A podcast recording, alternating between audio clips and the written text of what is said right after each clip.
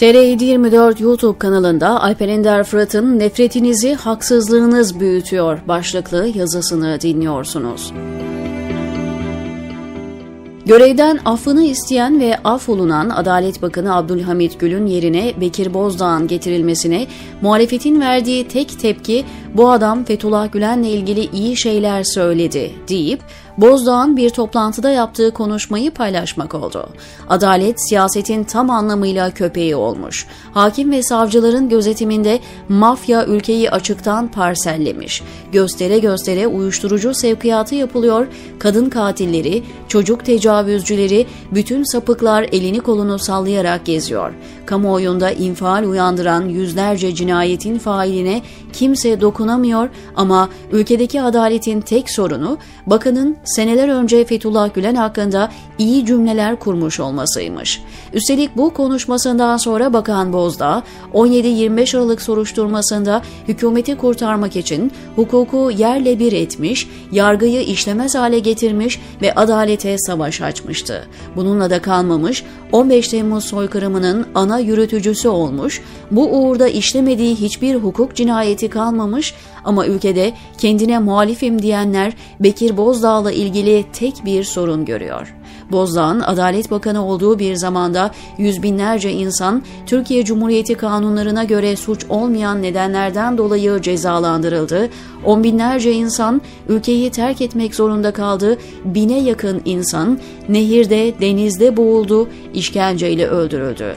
Tıpkı Nazi dönemindeki gibi insanlar hala sadece ve sadece adiyetlerinden dolayı cezalandırılıyorlar ama muhalefetin yüreği bir türlü soğumuyor. Ülkedeki hukuksuzluklar için dünyayı ayağa kaldırması gereken muhalefet, bunu yapmadığı gibi Adalet Bakanı'nın değişmesini yeni gelen soykırımda yeterince insafsız olmaz endişesiyle eleştiriyorlar. Eric Hoffer, Kesin İnançlılar kitabında diyor ki, sizden nefret edenler sizin haksızlık yaptıklarınızdan ziyade size haksızlık yapanlardır. Bu nefret suçluluk duygusundan kaynaklanır. Bu duyguyu bastırmanın yolu da sizin rezil ve aşağılık bir insan olduğunuzu kendilerine ve çevreye inandırmaktan geçer. Bu satırlar sanıyorum her şeyi anlatıyor. Bunca soykırıma, haksızlığa, zulme maruz bırakmalarına rağmen içlerindeki öfkeyi bir türlü dindiremeyen bu insanların psikolojisini bu cümleler açıklıyor. Suçluluk duygusunu yenmekte en etkili yol, kendilerine karşı günah işlediğimiz kişilerin her türlü cezayı hak eden gerçekten rezil ve hatta öldürülmeye layık kişiler olduğuna kendimizi ve başkalarını inandırmaktan geçer. Haksızlık yaptığımız kişilere acımayacağımız gibi onlara karşı kayıtsız da kalamayız. Ya onlardan nefret edip onlara eziyet etmeliyiz ya da kendilerini hakir görmeye kapı aramalıyız.'' Her şeyin çivisi çıkmış, devlet adına ayakta tek bir bina kalmamış bir zamanda beraberce ürettikleri bir rezilliğin içinde boğulan muhalefetin, memleketteki her türlü kötülüğü hala cemaat üzerinden açıklamaya kalkmasının altında sanıyorum bu suçluluk duygusu yatıyor.'' Muhalefet de bu katliamlara çanak tuttu, adaletin katledilmesine en az iktidar kadar emek verdi.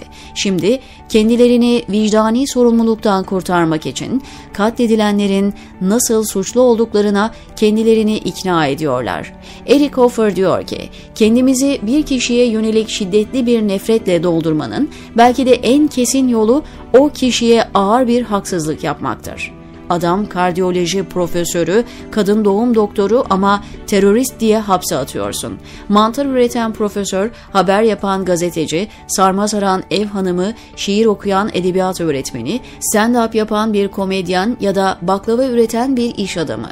İktidarla bir olup bu insanların terörist olduğunu iddia edip hapsediyor, mallarına el koyuyorsunuz bu ahmaklıkların zulüm olmadığına vicdanınızı ikna edebilmek için bu insanlardan nefret etmeniz, nefreti de her geçen gün biraz daha biraz daha büyütmeniz gerekiyor. Ama büyüttüğünüz nefret iktidar gibi sizi de boğacak, diyor Alper Ender Fırat TR724'deki köşesinde.